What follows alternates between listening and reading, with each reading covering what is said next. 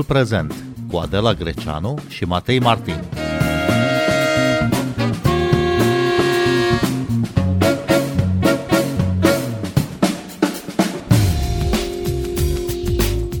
Legea care prevede aplicarea cotelor de gen pentru alcătuirea listelor electorale a trecut de Senat și va ajunge la Camera Deputaților for decizional. Legea impune respectarea unei cote minime de reprezentare de 33%, atât pentru femei cât și pentru bărbați.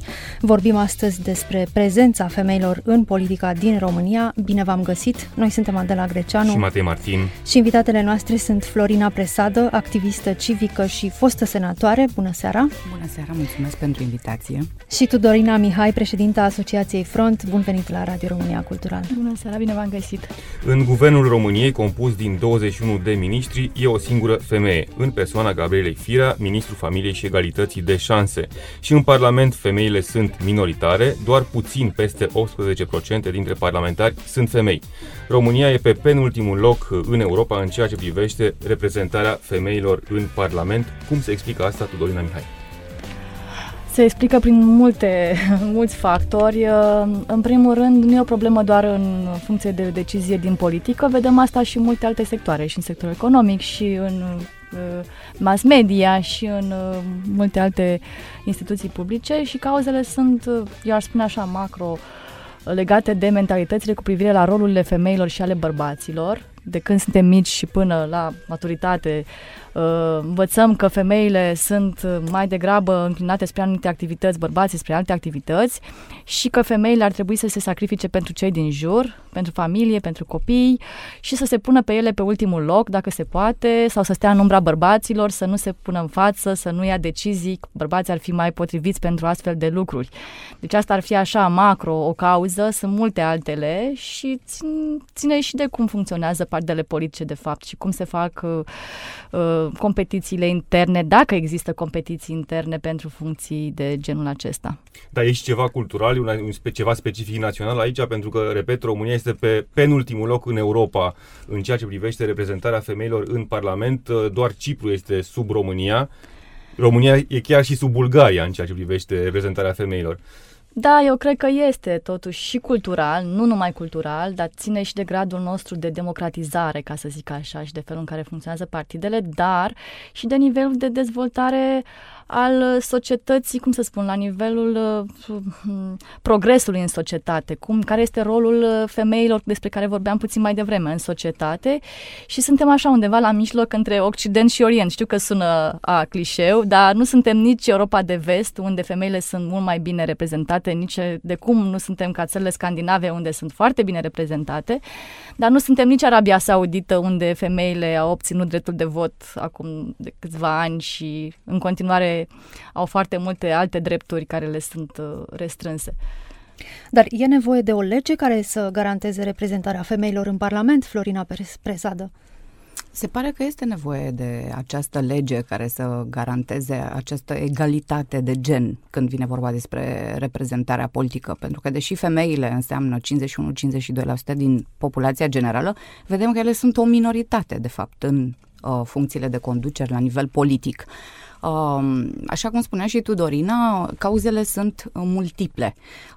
Aș uh, insista pe această egalitate de gen și mă refer la gen uh, și, în general, termenul uh, este preferat egalității de sex, cum mai spun unii, pentru că acesta, genul, este încărcat cu niște stereotipuri, cu niște roluri atribuite ambelor genuri, nu numai femeilor.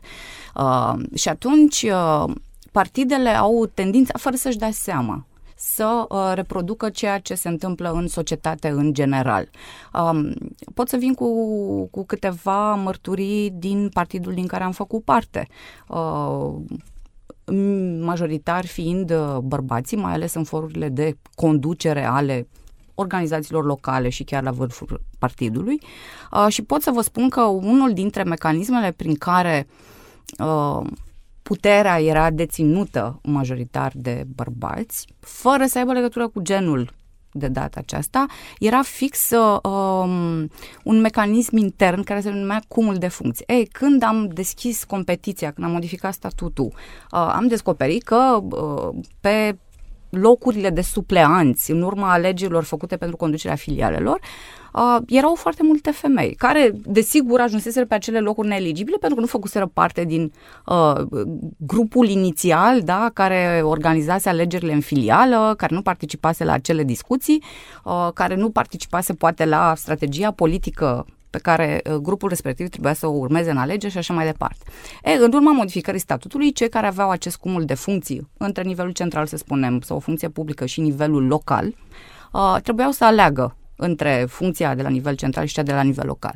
E, și mulți au ales, evident, funcția de la nivel central. Și atunci femeile acelea au venit și mi-au zis, Florina, am să fiu parte din uh, biroul filialei. Uh, sunt foarte bucuroasă că pot să fac proiecte acum. Și zic, bine, bine, zic, dar până acum, chiar dacă nu erai membru în biroul filialei, ce făceai? Și mi-au zis, păi, când ajungeam la întâlniri, mi se spunea că poate aduc și o cafea, poate mă ocup de primirea participanților la întâlnire și așa mai departe. Deci, se reproduc niște mecanisme de exercitare a influenței, de exercitare a puterii, uh, care uh, poate că nu sunt conștientizate, dar ele sunt prezente uh, și apoi care nu au absolut nicio legătură cu meritocrația, pentru că știu că se discută foarte mult despre acest aspect, că cotele de gen vor aduce persoane care uh, nu sunt acolo pe baze meritocratice. O să ajungem imediat uh, și acolo, Florina Presadă. Până una alta revenim la cifre. Tudorina Mihai vorbea despre modelul scandinav. În Finlanda, Parlamentul e în compus din 50%, 57% femei, iar în Suedia 52% dintre parlamentari sunt femei. În aceste două țări nu există cote de gen impuse prin lege. Cum se explică totuși o atât de bună reprezentare a femeilor acolo, Tudorina Mihai?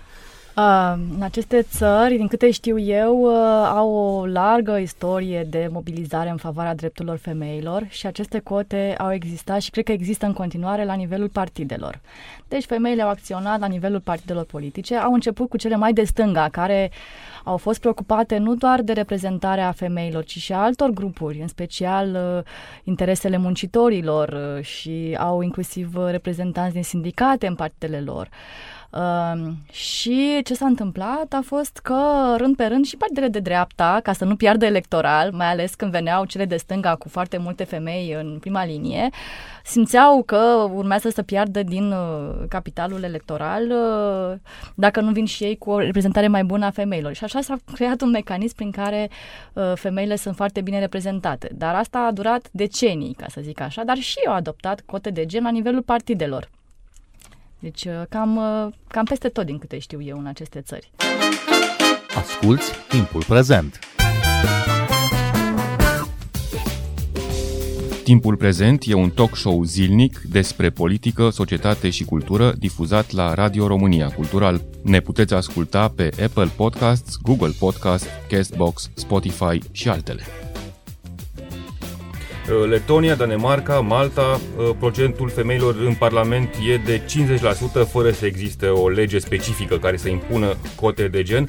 Există însă decizii luate la nivelul principalelor partide sau, mă rog, bune practici democratice, după cum a spus. În Lituania și în Franța există cote de gen și acolo numărul femeilor se ridică la 50% în, în Parlament.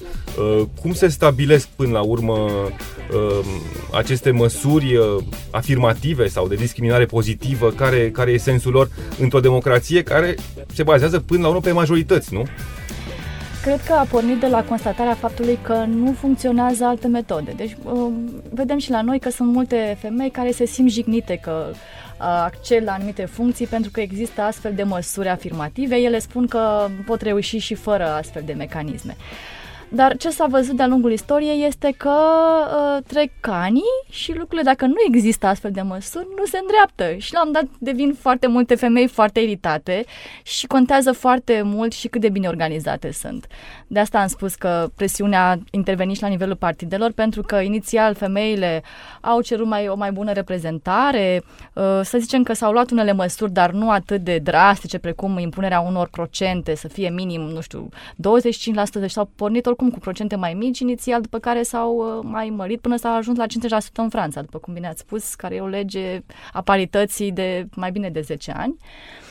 Uh, cum s-a ajuns? Eu cred că e foarte, foarte importantă mobilizarea femeilor. Deci uh, ele trebuie să fie mai unite și mai bine organizate și să își vadă interesele până la urmă. Unul dintre argumentele celor care nu sunt de acord cu o asemenea lege este că în Parlament ar trebui să intre cei mai merituoși politicieni, indiferent de gen. Florina Presadă, cum răspundeți?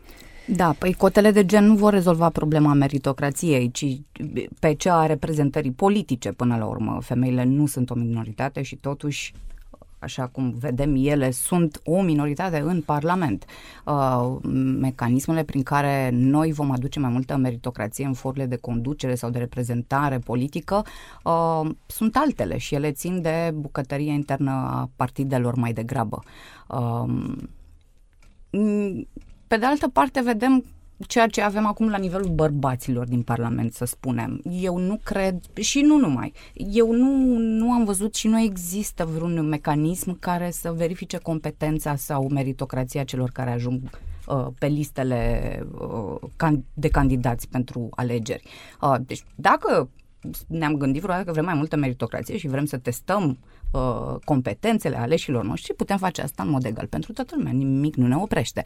Numai că nu suntem acolo, nu suntem în acel model uh, și atunci uh, sarcina asigurării competenței și meritocrației cade pe mecanismele de selecție interne în partide. Femeile sunt la fel de competente ca bărbații. Uh, sau la fel de incompetente. Sau la fel de incompetente, desigur. Și atunci uh, ne întoarcem la dezideratul reprezentării politice, care trebuie să fie unul echitabil, mai ales că dacă ne gândim la democrație, atunci chiar, chiar vorbim despre o reprezentare făcută în numele unei majorități. Un alt argument uh, al celor care se opun uh, cotelor de gen în politică este am văzut noi ce femei au fost în uh, politica din România și dau exemple din categoria așa nu, sugerând că odată cu o asemenea lege vor intra în Parlament și mai multe femei care n-au niciun merit, ocupând poate locul unor bărbați care cine știe ar merita să fie acolo. Tudorina Mihai. Păi aș putea să continui argumentele pe care le-a prezentat Florina puțin mai devreme. Uh, până la urmă nu este vorba despre, uh, ce, despre calitatea politicienilor aici, pentru că avem, vedem, o grămadă de exemple și de bărbați care sunt incompetenți, pe care nu-i dorim în politică și eu n-am văzut o discuție uh, pornind de la un exemplu de politician bărbat, dar ce să caute bărbații în politică, că uite ce dezastru a făcut Cutărescu sau... Deci nu aș merge în direcția aceea. Din contră, ce pot eu să spun este că acolo unde s-au introdus cote de gen, uh, au fost și cazuri de femei care nu se vedeau pe ele în poziții de putere. Asta s-a întâmplat în companii. În Norvegia, de exemplu, când au introdus cotele de gen în bordul companiilor, uh, experiența lor arată că femei care din totdeauna stătuseră undeva în umbră și care nu-și proiectaseră o carieră undeva în conducerea companiilor, deodată au zis, a, dar cred că aș putea și eu să fac asta și au făcut o muncă extraordinară. Pentru că um, patriarhatul, din păcate, acționează și în interiorul nostru și multe femei interiorizează aceste mentalități și cred că ele nu sunt capabile, la fel ca un bărbat, să facă performanță sau nu au aceeași putere de decizie pe cum are un bărbat.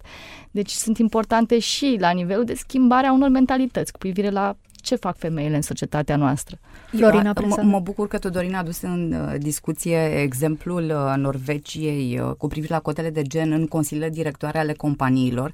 Uh, chiar citeam un studiu care calcula ce s-ar fi întâmplat când ar fi ajuns femeile la 40% în uh, consiliile uh, de administrație sau uh, directoare ale acestor companii dacă nu s-ar fi introdus cotele de gen. Studiul ăsta se făcea acum 20 de ani când ele au fost introduse și calculul lor era că în 2032 uh, ar fi ajuns la acel procent. Și acest procent este important. De ce 30%, de ce 40%, de ce 50%? Uh, ele sunt un stimul pentru a asigura o reprezentare cât mai reală, pentru că dacă n-ai decât o femeie sau două din 15 la masa deciziei, acestea s-a dovedit științific, cu studii, că ele ajung să fie marginalizate, nu sunt luate în seamă. Și atunci când ai un 30 sau 40%, uh, acele femei, într-adevăr, sunt luate în seamă. E foarte important și acest procent. Um, pentru că, pe de o parte, avem um, acest deziderat de a asigura această echitate în reprezentarea politică, în condițiile în care femeile sunt 51-52% din populație. Pe de altă parte, este vorba de câtă putere le dăm în cadrul acestor uh, consilii sau organizații de decizie. Și ce schimbă asta Adică, până la urmă, un bărbat competent sau o femeie competentă e nu contează, nu pentru viața unei companii. De ce ar conta introducerea unor cote de gen la nivelul consiliilor de administrație? În primul rând, pentru că ar asigura, uh, ar fi echitabil, da? Dincolo, dincolo de, de echitate socială. Da, dincolo de echitatea socială. Uh, iarăși, în urma introducerii acestor cote, uh, s-a dovedit că acele consilii directoare exclusiv masculine sau preponderent masculine, uh, că, căzuseră într-un păcat al group think, se numește, sau gândire de, de grup. Uh, practic, decizia managerială suferea din cauza aceasta. În urma introducerii cotelor de gen și prezenței femeilor în aceste consilii, s-a dovedit că deciziile de uh, management au fost mai bune, pentru că femeile au putut să vină cu perspective noi asupra problemelor pe care uh, companiile respective, cu care companiile respective se, se confruntau. Calitatea guvernanței corporative s-a, s-a îmbunătățit și așa mai departe. Și asta se întâmplă de obicei atunci când, într-adevăr, uh, deschizi uh, forurile de uh, conducere către o diversitate de opinii și de poziții. Tudorina Mihai? Ehm, da, mai mult decât atât, s-a observat că acolo unde ajung femeile în funcție de decizie, anumite teme care erau lăsate deoparte sunt aduse în discuție. Dacă ne întoarcem la politică, sunt teme clare care au fost aduse în discuție și pe agenda publică de către femei. Cum e vorba, este violența domestică, violul, îngrijirea copiilor, îngrijirea vârstnicilor și în momentul de față eu urmăresc scena politică și văd că aceste teme în continuare sunt aduse în discuție de către femei. Mai mult decât atât, uh, uh, uh, văd și un stereotip foarte mare. În guvernul României a rămas, în momentul de față, este o singură femeie care are funcția de ministru și are o funcție stereotip, ca să zic așa. Se ocupă de familie, de copii, uh, da, și încearcă cumva să acopere temele astea. Uh, n-aș vrea să rămână doar uh, o temă care să preocupe femeile, dar e clar că ele, pentru că sunt în mare parte afectate de astfel de probleme, au un interes să le aducă pe agenda publică și să mai rezolve din ele. Inclusiv politicile poate. de sănătate, de exemplu, suferă din cauza lipsei femeilor în forurile de decizie, uh, pentru că poate că e nevoie, femeile se confruntă cu anumite probleme de sănătate care nu sunt acoperite bugetar, da, nu sunt resurse pentru anumite programe de screening sau uh, altele. Uh, și putem vedea cum uh, sunt aceste teme. Traficul de persoane, iarăși, uh, pe lângă ce am menționat Dorina, sunt teme care sunt uh, uh, abordate preponderent de către femei și e nevoie de perspectiva femeilor acolo pentru că ele sunt victimele acestor fenomene atât de prezente în societatea românească. Chiar așa, o prezență mai mare a femeilor în Parlament ar asigura și abordarea acestor teme specifice, să zicem, lor sau care le preocupă mai mult uh, pe ele? Aș zice că nu neapărat, dar șansele sunt mult mai mari ca aceste teme să fie abordate. Uh, nu orice femeie este un aliat al cauzei femeilor, din păcate. Uh, și vreau să fac această distinție. Uh, pe de altă parte, uh, am văzut cum în ultima vreme femeile au putut să facă front comun pentru anumite cauze Uh, și uh, la aceste cauze s-au aliat și bărbații. Mă gândesc la violența domestică. Această lege a fost modificată în sens pozitiv în ultimii 5-6 ani uh, și s-a văzut acolo cum toate partidele politice, femei și bărbați, au vrut să iasă o lege cât mai bună. Dar asta se datorează până la urmă și faptului că organizațiile de femei din România au fost foarte vocale pe acel subiect. Uh, într-adevăr, au relaționat cu deputatele și senatoarele din Parlament, de la toate partidele uh, și au, au fost foarte multe amendamente aduse în, în Parlament care au îmbunătățit legea respectivă. Dar sunt în continuare teme care rămân uh, secundare pe agenda aceasta masculină a, a Parlamentului, din păcate. E o agendă masculină, deliberat masculină sau este o agendă care pur și simplu nu include uh, păi, diverse teme, diverse direcții de acțiune este, din ignoranță și incompetență? Nu, nu, e, nu este deliberat aș zice că e un soi de orbire la teme care afectează mai degrabă femeile, pentru că un bărbat nu, nu, nu stă la fel ca o femeie să se gândească la faptul că ar putea să fie victima unui uh, traficant de persoane sau a violenței domestice. Pentru că îmi amintesc că recent în România am avut un guvern condus de o femeie, o prim-ministră și aceste teme despre care vorbiți acum nu au fost abordate nici atunci. Păi, din păcate, acolo s-a aplicat ceea ce spuneam, că nu orice femeie este o aliată a agendei femeilor sau a femeilor. Însă, uh, șansele ca aceste teme să fie abordate într-un for uh, de decizie politică cresc odată ce ai femei uh, acolo și asta s-a văzut, de exemplu, în Suedia. Odată ce în Parlamentul suedez poate chiar în urma cotelor de gen au ajuns mai multe femei. Uh, teme cum erau uh, proxenetismul și traficul de persoane au fost uh, preponderent pe agenda Parlamentului suedez. Care ar fi problemele care vizează mai ales statutul femeilor în societate și în ce măsură aceste probleme se regăsesc în acest moment pe agenda politicienilor de la noi, Tudorina Mihai? Bun, uh, e o întrebare destul de grea. Mi se pare din uh, lucrul la firul ierbii, ca să zic așa, că în ultima perioadă am mers mai mult în teritoriu. Uh, mi se pare o temă extrem de complexă cea cu privire la îngrijirea copiilor.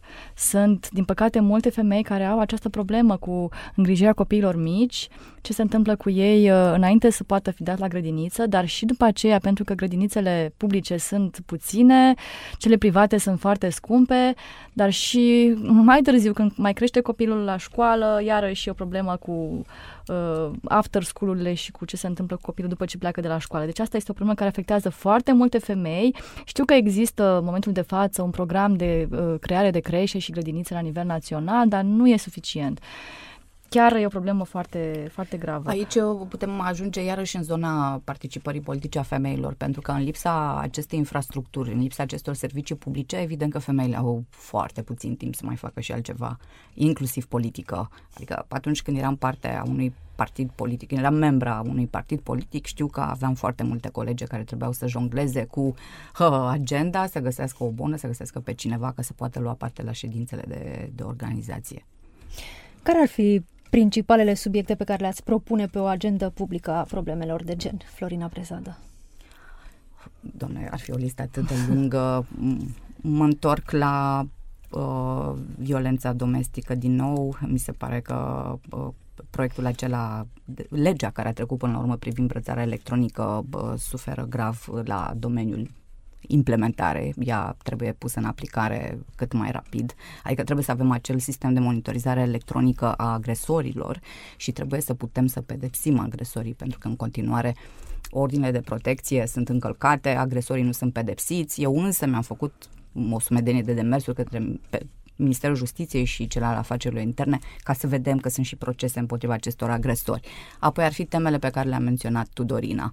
Uh, drepturile reproductive ale femeilor, uh, acces, acces la servicii de sănătate uh, servicii publice de sănătate mai degrabă, um, un program amplu de grădinițe, poate chiar uh, și crește, de servicii de suport, aș zice, nu numai pentru copii, dar și pentru tot ceea ce înseamnă uh, vârstnici, persoane care au nevoie de îngrijire, pentru că femeile își asumă în mod tradițional acest, uh, aceste sarcini de îngrijire a celor uh, care au nevoie de, de ea.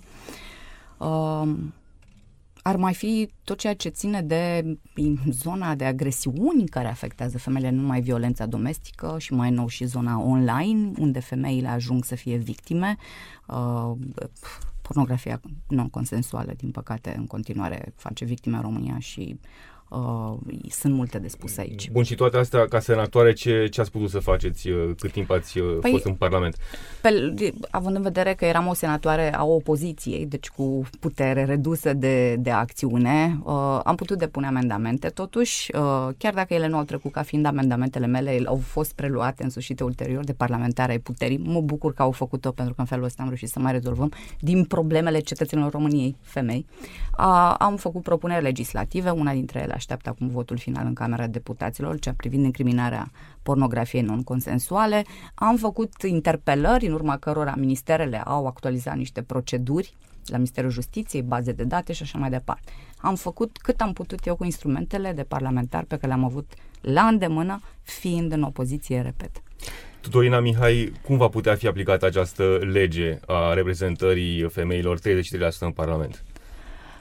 Păi, avem uh, lege legată de alegerea candid- uh, aleșilor din Camera Deputaților și cum va putea fi aplicată în ce sens, că nu mi-e foarte clar. Va genera până la urmă rezultatele dorite, pentru că până la urmă nu pot fi uh, femeile dacă e, pot fi trecute în uh, coada, coada listei, uh, să nu fie ah, eligibile și așa mai din departe. Din ce am înțeles sunt... eu, propunerea este să existe un sistem fermoar, exact. adică să alterneze la două nume de bărbați, un nume de femeie pe lista de candidați. Deci există Ceea ce și acest mecanism. intrarea pe un loc eligibil pentru o, o femeie candidată. Eu vreau să uh, adaug totuși la întrebarea legată de temele uh, care privesc femeile și nu m-aș opri doar la legislație, pentru că uh, impresia mea este că la nivel de legislație în România s-au făcut destul de multe, dar în aplicarea legislației sunt foarte multe probleme.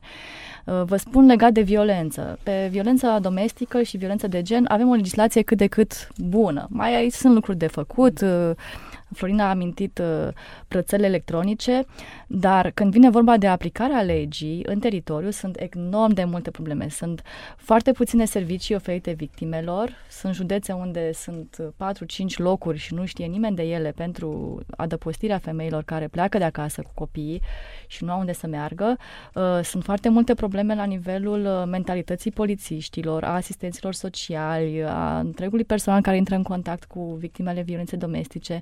Deci aș merge un pic mai încolo și problema stă și în finanțare.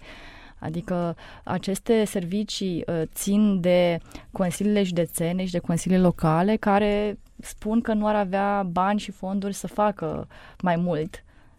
Dar eu cred că ar putea să facă dacă ar fi pe agenda lor la nivel județean și la nivel local. Deci trebuie să mergem puțin mai încolo cu discuția, să și nu mai rămânem... nivel central, să se ducă resurse, da. să fie resurse A. dedicate conform legii, da, uh, pentru aceste servicii. Până la urmă uh, și uh, nivelul local trebuie ajutat cu resurse, adică nu putem să-i dăm tot timpul obligații fără să aibă și resurse. Și aici o întreagă discuție cu privire la uh, cât de mult putem face. Adică guvernul are și el o responsabilitate aici să aloce resurse către nivelul local sau județean. Evident, dar tu știi că asistența socială în România ține de consiliile județene, adică DGASPC-urile sunt rupte de decizia de la centru. Asta a fost o... Nu numai, nu numai, nu numai asistența socială e ruptă, din păcate și educația, uh, aici iar suntem deficitari, Uh, am avut ocazia să călătoresc în ultima vreme prin țară și să vorbesc și cu profesori și cu directori de școală și uh,